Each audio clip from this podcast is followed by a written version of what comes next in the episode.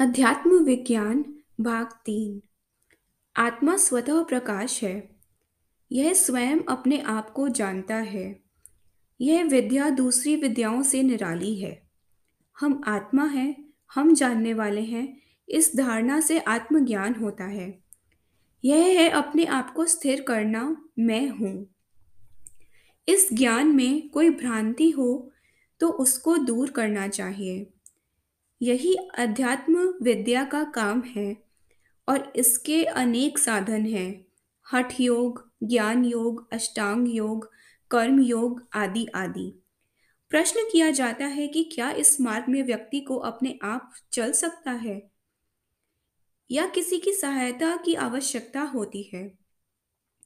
साधारणतया यह समझा जाता है कि किसी दूसरे की सहायता की आवश्यकता है, पर ऐसे भी व्यक्ति होते हैं जो अपने आप ही चलकर लक्ष्य पर पहुँच जाते हैं।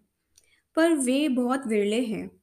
इसलिए साधारण जनता के लिए सीखने का ही मार्ग है, अर्थात सिखाने वाले की आवश्यकता है।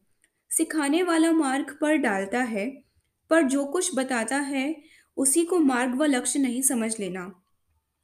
ज्यों ज्यों उस पर चला जाएगा, अपने आप मार्ग तय होगा और लक्ष्य आ जाएगा। किसी व्यक्ति को अध्यापक बनने का अधिकार है, परमेश्वर बनने का नहीं। यदि वह ईश्वर बनता है तो वह अपराधी होता है। जो लोग उनको ऐसा समझते हैं, उनकी प्रगति रुक जाती है और वे संसार तक ही रह जाते हैं, क्योंकि उन्होंने संसार को ही आगे रखा है। सिखाने वाला कैसा होना चाहिए?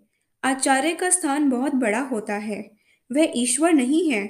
जब कोई महात्मा, चाहे वह कितना ही बड़ा हो, यदि परमात्मा और मनुष्य के मध्य में खड़ा हो जाए तो सेमेटिक मत के अनुसार वह असुर बन जाता है। उसकी पदवी गिर जाती है। आचार्य का स्थान पिता व माता के समान आदरणीय है, उससे अधिक भी है, किंतु वह परमात्मा नहीं होता। गुरु का काम होता है कि आत्मा की प्रवृत्ति को परमात्मा की ओर मोड़ दे और उसके साथ जोड़ दे। जैसे ही यह काम बढ़िया है, वैसे ही गुरु का स्थान भी बहुत उत्तम होता है। राम।